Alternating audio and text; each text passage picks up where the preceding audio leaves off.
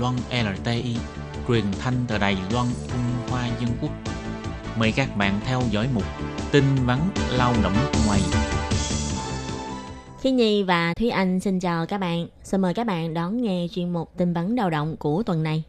Các bạn thân mến, trong chuyên mục tin vắn lao động của tuần này, Thúy Anh và Khiết Nhi sẽ mang đến cho các bạn hai thông tin. Thông tin thứ nhất, đó là lao động di trú lái xe đạp điện sau khi sử dụng chất có cồn vẫn sẽ bị phạt.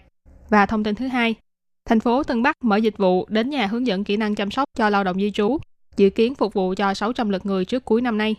Vậy sau đây xin mời các bạn cùng đón nghe bản tin vắn của ngày hôm nay các bạn nhé.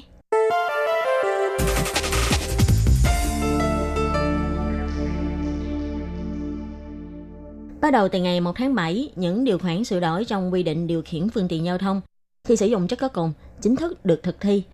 Vào đầu tháng 7, cảnh sát thành phố Đài Trung đã triển khai công tác kiểm tra nghiêm ngặt trên các tuyến đường trong suốt 3 ngày liên tiếp. Tổng cộng bắt giữ 131 vụ lái xe khi say rượu. Theo số liệu thống kê của đội cảnh sát giao thông thành phố Đài Trung cho thấy, có 4 vụ là vi phạm của lao động di trú, trong đó một vụ là điều khiển xe điện trong tình trạng say rượu.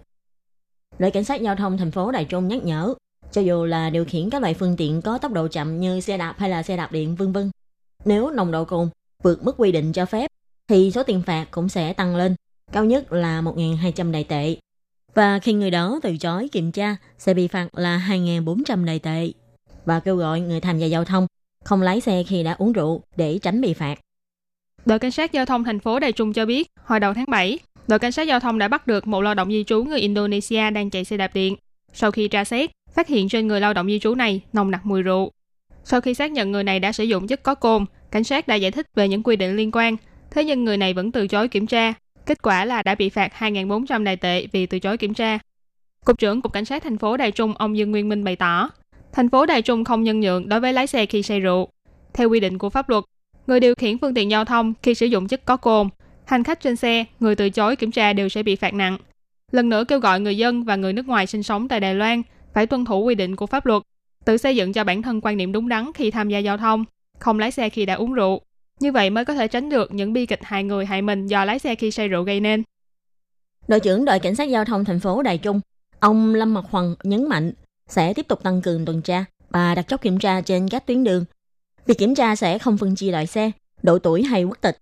Vì vậy người dân cũng đừng có ý lại rằng điều khiển xe đạp hay xe đạp điện thì sẽ không bị phạt các bạn nhé. Theo thói quen của nhiều bạn lao động người Việt Nam thì các bạn rất là thích uh, sẽ cùng nhau gặp mặt bạn bè vào cuối tuần hay là cùng làm vài chén hay là vài chai bia chẳng hạn.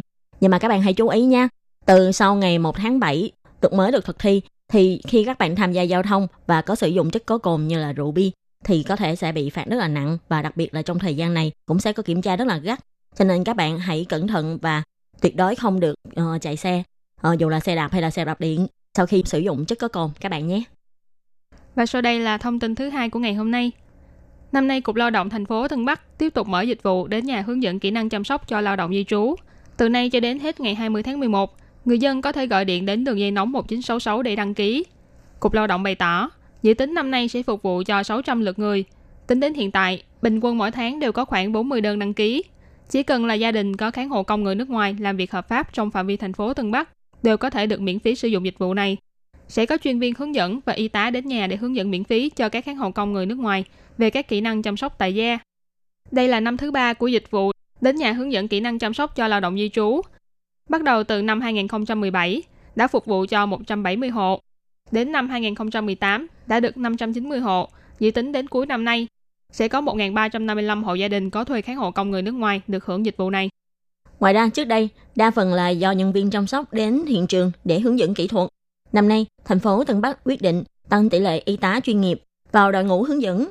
Thế nhưng, vẫn phải dựa vào tình hình nhân sự thực tế tại các khu vực để phân phối nhân lực.